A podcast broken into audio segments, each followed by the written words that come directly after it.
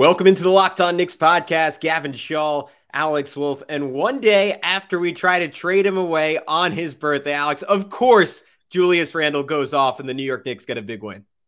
Yeah, Julius came on fast and never relented in this game, just making the Pistons look like a, as you said in our pre-show, like a college team out there in this game, absolutely destroying them. So we'll talk about him. We'll talk about RJ Barrett with a sneakily good game with uh, due to the way that he approached it. Quentin Grimes continuing to look good. Pretty much everybody looking good. If we're being completely honest, when your team scores 140 in regulation, things went pretty well right. So lots of good things to talk about next on Locked On Knicks. You are Locked On Knicks, your daily New York Knicks podcast, part of the Locked On Podcast Network. Your team every day. And I think we see Willis coming out. There he comes right now.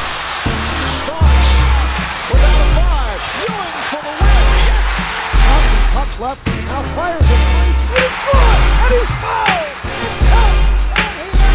Anthony for three. Bang! That one goes down. This is back up off the glass. It's good. Oh, RJ Barrett. Becomes infectious.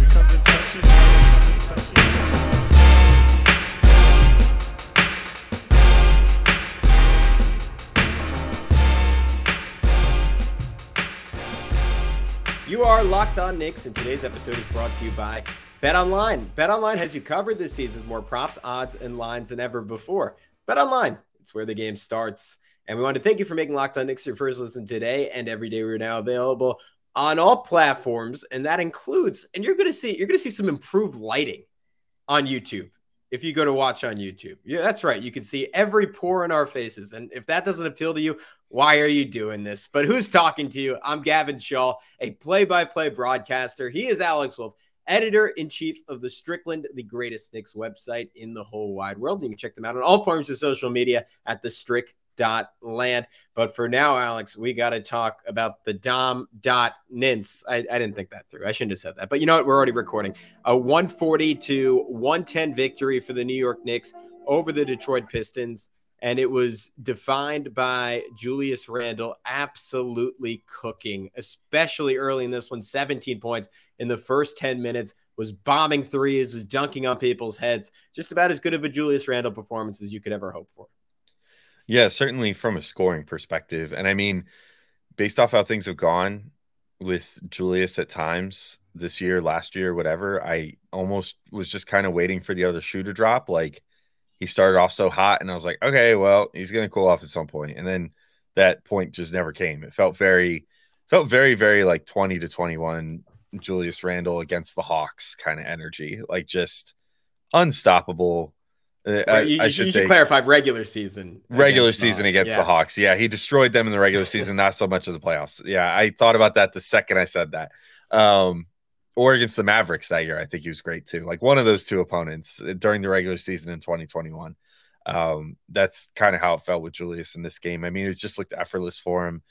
He even said in the post game comments with uh, Clyde and Breen, like they were like, "Oh, do, do you kind of just like wake up feeling like you're feeling it?" any given day. And he was like, Yeah, I kind of felt it today. It's like, yeah, it was pretty obvious. Um, I kind of expected, like I said, that eventually he would just cool off, and he didn't.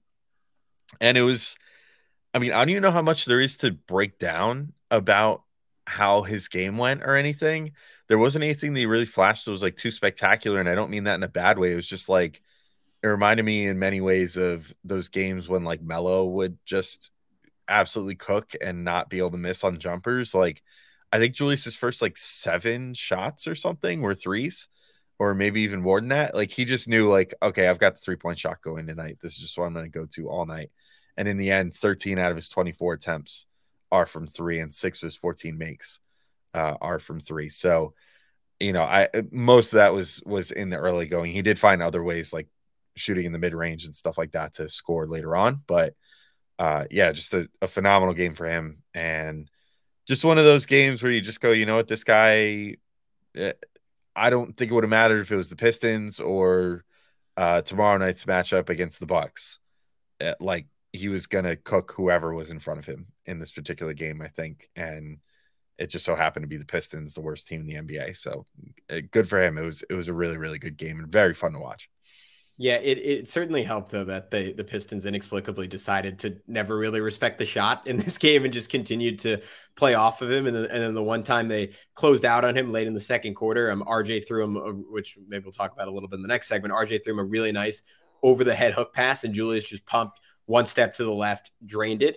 Uh, but to me, what was really impressive about this performance from Julius was that he was able to adjust in the second half. I mean, probably uh, not not that he missed a ton of threes or anything, but kind of had an innate understanding of all right, that probably wasn't sustainable. So in a rare bit of self awareness from him, um, he started doing other things, and he just got super super aggressive. He drew um, a technical foul on Isaiah Stewart with, with a vicious transition dunk uh, when he just uh, ran the floor super hard, and uh, Brunson hit him with a super nice pass.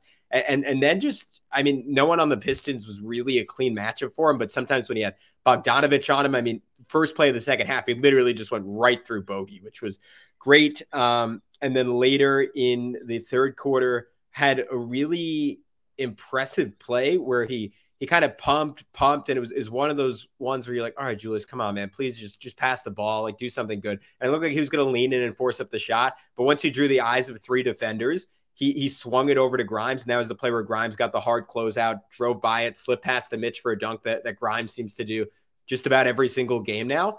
Uh, but to me, that was the play more than anything that reminded me of 2021 Julius Randle because it was it was him weaponizing, I, I guess, to for lack of a better term, his slow processing speed for good and and drawing in the whole defense just because he was moving like a turtle um, and, and, was also so hot and, and, and he leveraged that gravity to kick it to ground and, and then the final I, am pretty sure what was his, his, final big play of this game he just ripped it out of Sadiq Bey's hand uh, ran the floor hard with the ball, and then unselfishly got it to Quentin Grimes for a layup. So uh, there, were, there were a couple of, of, really bad shots in the first half. There is uh, there was one play where he tried to draw a foul and just threw it away to no one, and then uh, was still at half court while the Pistons had taken three different shots. That almost gave me an aneurysm. But you know what? It's his birthday. It was by and large a fantastic night for him. So all in all, nothing but good things from Julius Randle. Yeah, yeah, I'm I'm with you. I mean, and I think that we've seen in these last two games two very Uh, different but similar versions of Randle where he is weaponizing some of the best things that he can do on a basketball court. Like in the previous game, almost getting the triple double, not really looking to score so much and more looking to set up his teammates. In this game, understanding like, hey, I'm really hot. But then to your point in the second half, switching at a certain point to say, okay, you know what, like I'm not as hot now. So you know, like, like first quarter, it looked like he was going to be a little heat checky throughout the rest of the game, but he didn't. He really didn't do that. He really turned it around and started finding his teammates and you know really getting things going. So yeah, I love how he's played these last two games. Uh, as usual, the caveat is like, can we see more of it? Um, you know, will this keep going? Will it he? Won't. Yeah, I, you know, it's kind of the lesson that we've come to learn at this point. It's like tomorrow night he might come out against the Bucks and look like a zombie, you know, and, and there's no way to really know. Granted, I'd love to be proven wrong because I, I would love if Julius just kind of all in all could turn it around, but we need to see a little little more consistency out of him at this point uh, to see if he can do that. Because I don't know what, what, what, how many games in a row would he have to put together like this, Gavin, for you to be like, I maybe the worm's turning a bit, like maybe he's maybe he's starting to turn things around. Oh man, um, I'm I'm notoriously a pessimist. I mean, at, at, at this point, um, I don't know. Uh, half a season, forty. I, mm. I mean, not not and, and, to be clear, I don't mean forty games of him hitting six threes. I just mean forty games of him uh, playing unselfish, taking smart shots, taking advantage of mismatches, and and trying and, and being focused on defense for a full game, something like that. Um, because we have again three three seasons of, of Jekyll and Hyde. And uh, yeah, I, I, I don't know. I'm I'm I'm a scorned lover. Uh, I'm Alex. I I it, it's hard for me to to kind of fully come around on him at this point. Yeah, I feel pretty similar. I mean, I think I think if he could throw together like a solid 20 games in a row like this or something, maybe that would be the point where I'd be like, cool. But unfortunately, we're at this point where now we're just over the 20 game mark of this season and all we could say is like, well, it's been a really, really mixed bag. It's probably been the most mixed bag of any of Julius's years so far because it's been like anywhere from his lowest lows of the first and third seasons that he was with the Knicks, and the highest highs of the first of the second season he was with the Knicks, the 2021 season. Like it and it almost happens not even just on a game to game basis, but like at halftime of a given game or you know after the first quarter of a given game, like things can just totally change for him on a dime. So I don't know how to predict it. I wish we could see a, a more consistent Julius though, because in that case, you know, we wouldn't it, we wouldn't even be really entertaining, and people wouldn't be asking us like for mailbags, like, "Oh, where do you want to trade Julius to?" Because like people would be like, "Oh, let's just keep him." We'd be in the same mindset that we were in after the 2021 season, but you know, again, it's it's going to take a little more consistency uh, to have that happen. Speaking of consistency, though, I mean, uh, there's another guy on the team in RJ Barrett who needs to show some more consistency too. But I think took a decent uh decent step in the right direction after you know today's game. But Gavin, uh if people wanted to bet on Julie, eh, okay, they don't actually make lines. So they say if they want to bet on Julius Randle turning around, but you know what? If you want to bet on individual Julius Randle point totals in any given game, uh, or just if the Knicks will win or lose tomorrow's game against the Bucks, if Julius can keep the the hot streak going, where should people go to do that? There's only one place in the whole wide world, Alex. It's betonline.net, your number one source for sports betting info, stats, news, and analysis. Get the latest odds and trends for every professional and amateur league out there, from football to basketball to soccer and esports. We've got it all at betonline.net. And if you love sports podcasts, you can find those at betonline as well. We're always the fastest and easiest way to get your betting fix. And Alex, they have odds on if a player will score over 64 and a half points in a game this season. Who knows? It might be Julius Randle. He was right around on track for that. After oh, he was actually over on track for that 10 minutes into the game. He was on track for about uh, 68. So you know what? If Julius Randle can do it, I think it could happen in the NBA this season. So head to Bet Online, throw some money on that, and and just head to the website in general or or your mobile device to learn more. Bet Online, it's where the game starts. We want to thank you all one final time for making Locked On Knicks your first listen today. For your second listen, check out Locked On Sports today. From the games that matter the most to the biggest stories in sports, go beyond the scoreboard and behind the scenes with local experts and insights only Locked On can provide. Locked On Sports today, available on this app, YouTube, and wherever you get your podcasts. All right, Alex, we are back on Locked On Knicks. RJ Barrett, um, I thought this was a step in the right direction he didn't really force the issue in this one, which I loved. Um, he did airball the one layup, but outside of that, there weren't any of those egregiously bad attempts that have defined his early season. All in all, I thought he he played a really heady game, and I, I just hope this is a sign of things to come for him. Yeah, I you know I was telling you before we started recording, I think the most encouraging thing to me about this game for RJ was that it was midway through the second quarter or like just over like maybe even like four minutes left. I don't know exactly what the, the minute marker was, but it was pretty deep into the second quarter. And he scored a basket. And then Mike Breen was like, Oh, and RJ Barrett scores his first basket. And I was like, Oh, wow. I one didn't even know that was the case.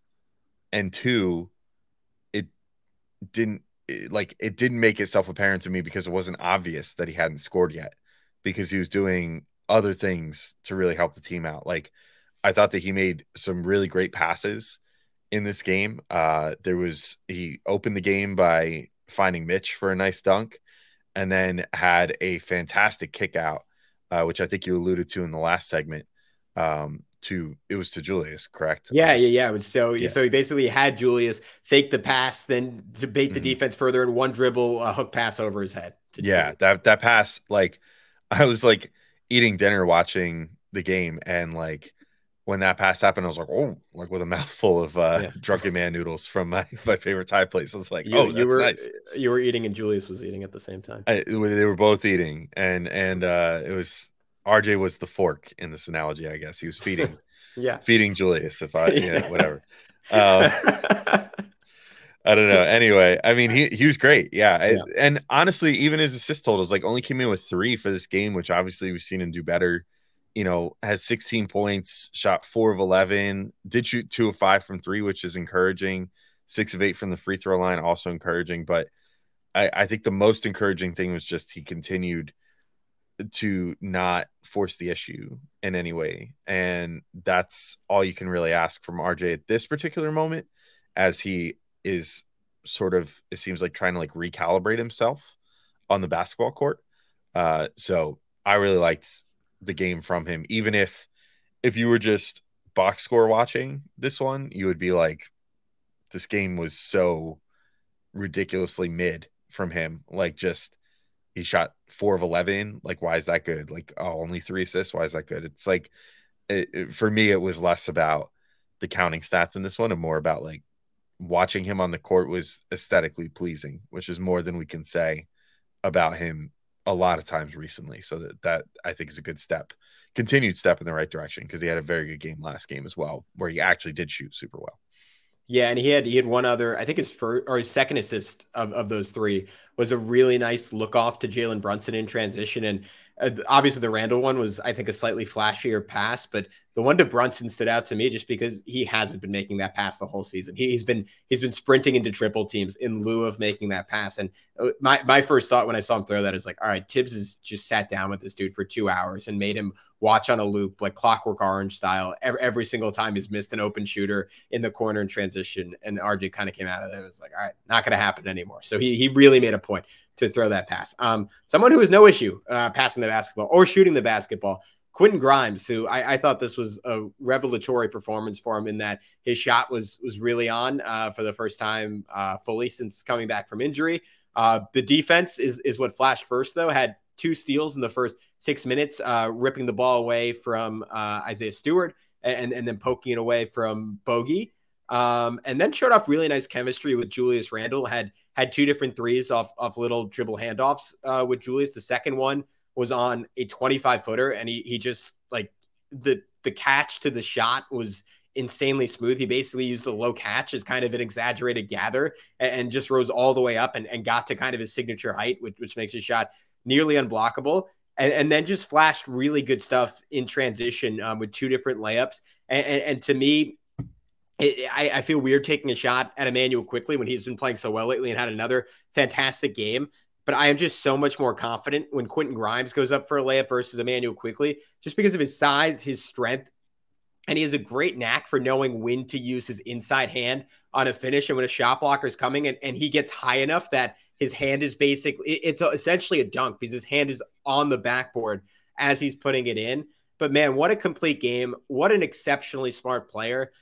It feels weird and a little preemptive to say this, Alex, but I, I guess outside of Jalen Brunson, and and maybe this, I, I got to whisper this, maybe even including Jalen Brunson. I, I remember last summer we did our uh, Knicks young player uh, power rankings and who would be the least tradable. I, I think Grimes is honestly like pretty quickly becoming a clear cut number one for me. Like he, he just doesn't have a lot of weaknesses. Yeah, I guess it still just comes back to like what do you view the ceiling of Grimes to be, but even even if you're relatively conservative on what he could become he still probably is going to be like a twenty million dollar a year player in the mm. NBA. Like he's certainly Absolutely. better than or or more. I mean, he's certainly better than like Evan Fournier or like Tim Hardaway Jr. or something like that, who both make like upwards of twenty million dollars. So, you know, will he ever get the opportunities or be counted on to score like fifteen to twenty points per game? I don't know for sure, but could he get there? Yeah, for sure. I mean, I, these games uh, show why that could be super easy for him, which is if he just shoots at I don't know a 40% clip, like he could reasonably make three threes a game easily. And then the other stuff is coming along so well, like the ones that you mentioned, the transition layups, like one was off an offensive board, and you know he just went up really smooth off of that and finished that.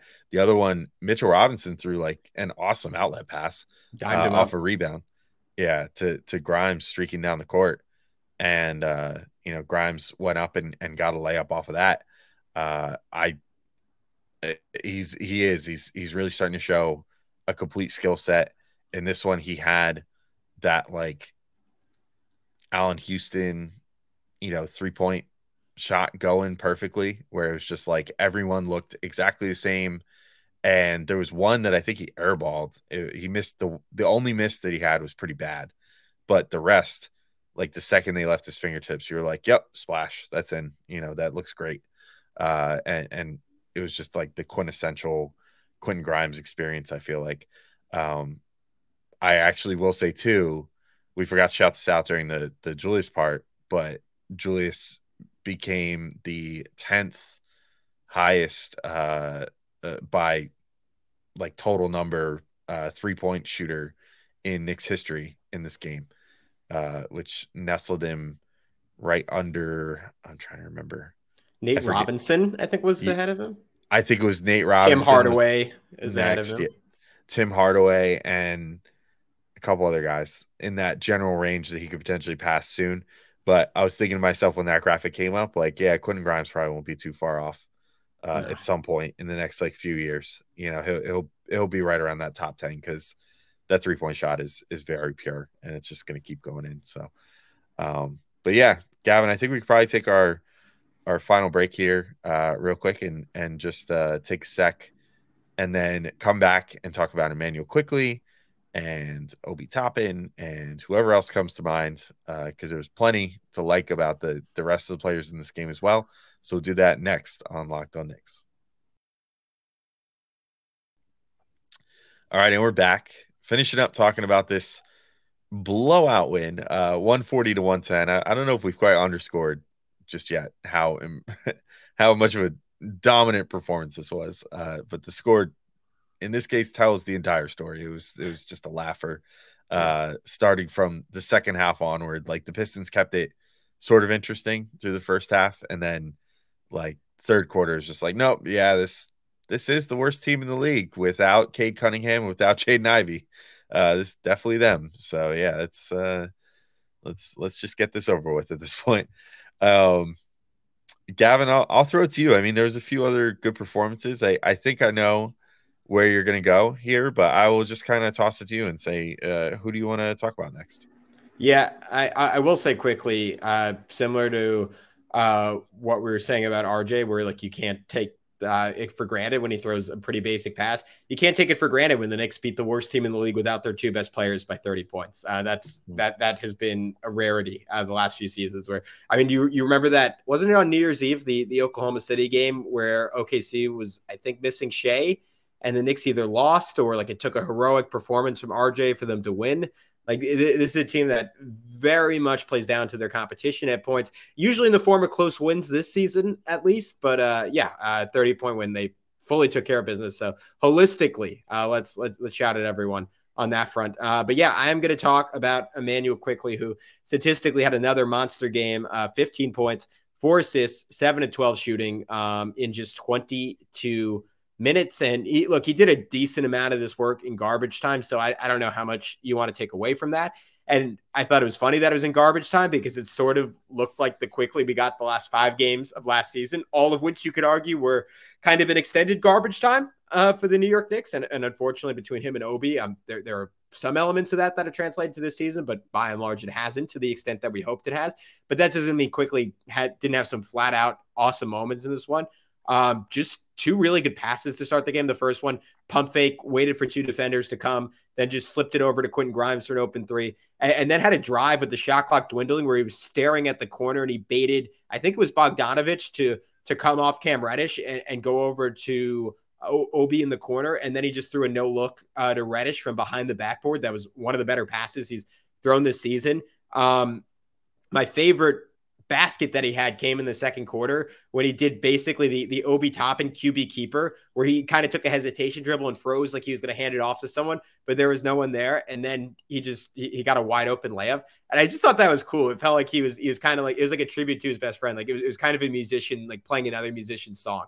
Uh, it was it was really it was it was a beautiful play.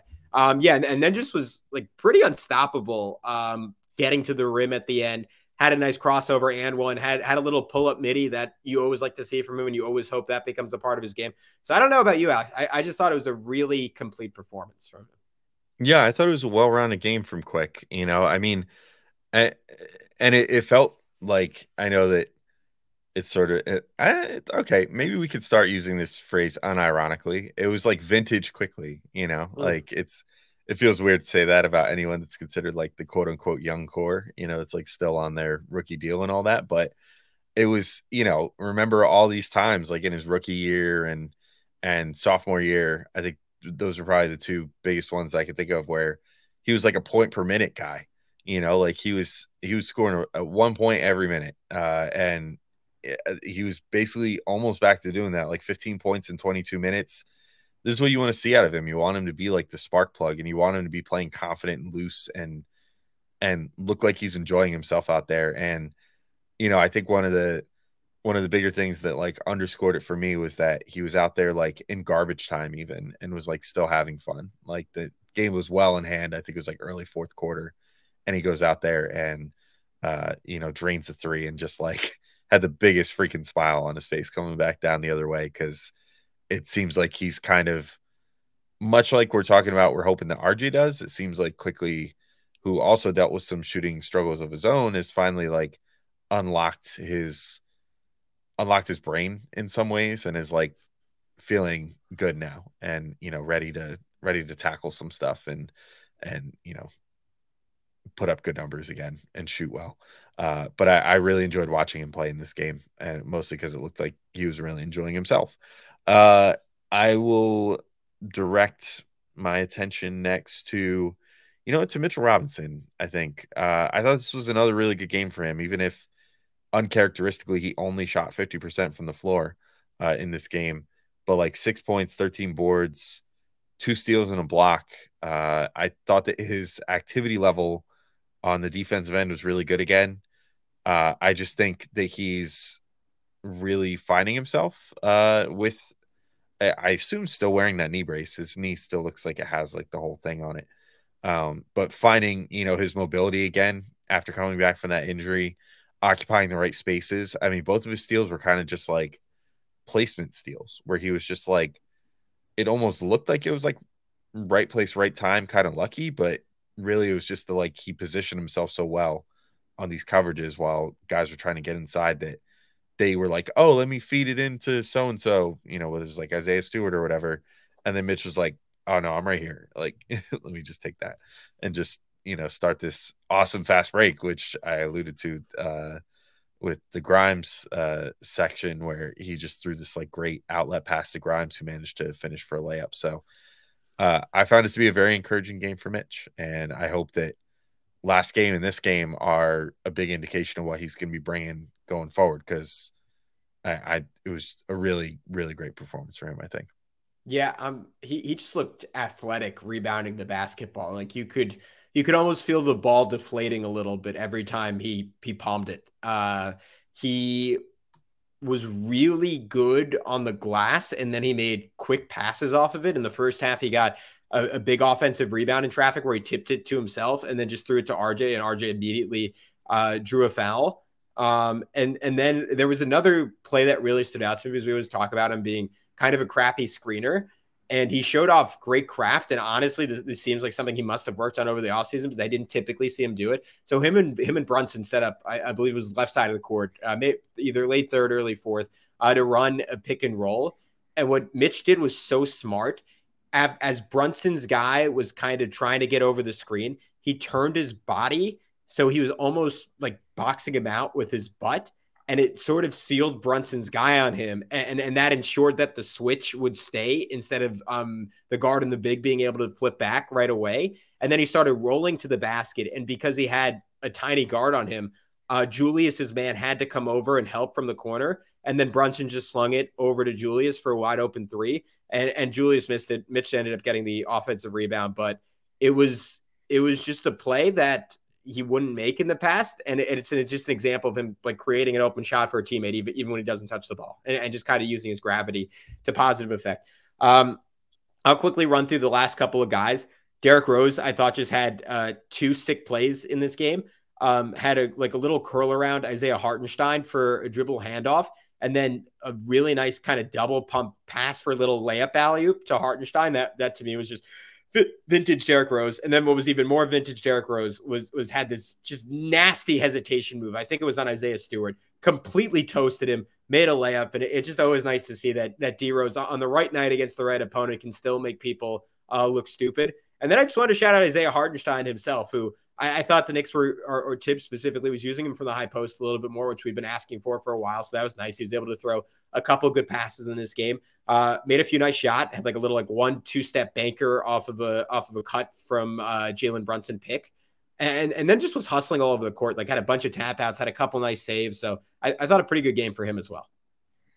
Yeah, I'll uh I'll kind of wrap things up with uh giving quick shout outs to the the Dunk brothers themselves, Obi Toppin and Jericho Sims, who uh, I think gave me some of my favorite highlights right towards the end of the game. Uh, first, there, well, okay, I can't say first because I don't remember what order they happened in, but uh, Sims came in mostly just for garbage time, like last like six seven minutes, and just was like the lob king, just out there just destroying the rim uh, for like three. I think all three of his makes were alley oops. I remember at least two of them were like the the high arcing, double handed like monstar dunks that he's kind of made his staple. Uh, and then Obi Toppin as well made a couple threes, which is great.